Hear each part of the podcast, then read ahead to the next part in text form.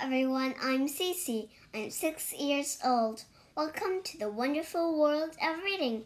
In this, I can read Owl at Home. 4. Upstairs and Downstairs.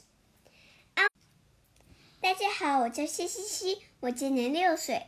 今天我给大家讲的故事叫《Owl at Home》。第四个故事：Upstairs and Downstairs。 Owl's house had an upstairs and a downstairs. There were twenty steps on the stairway. Some of the time, Owl was upstairs in his bedroom. At other times, Owl was downstairs in his living room. When Owl was downstairs, he said, I wonder how my upstairs is. When Owl was upstairs, he said, I wonder how my downstairs is getting along. I am always missing one place or the other. There must be a way, said Owl, to be upstairs and to be downstairs at the same time. Perhaps if I run very, very fast, I can be in both places at once. Owl ran up the stairs. I'm up, he said. Owl ran down the stairs. I'm down, he said. Owl ran up and down the stairs faster and faster. Owl! he cried. Are you downstairs? There were no answer. No, said Owl. I am not downstairs because I'm upstairs. I am not running fast enough. Ow! he shouted. Are you upstairs? There was no answer.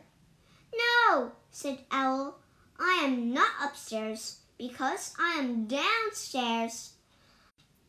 I must run even faster.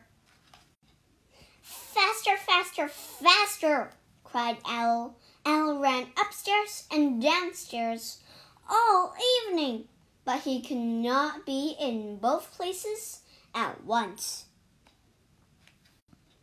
When I am up, said Owl, I am not down.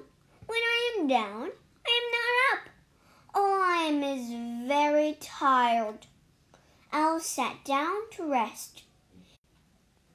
He sat on the tenth step because it was a place that was right in the middle.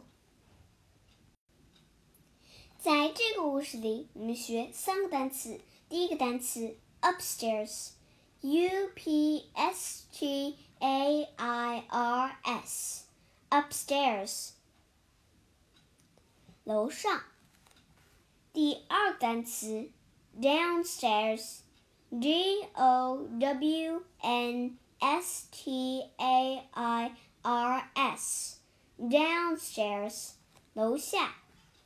第三个单词 stairway S T A I R W A Y stairway 楼梯。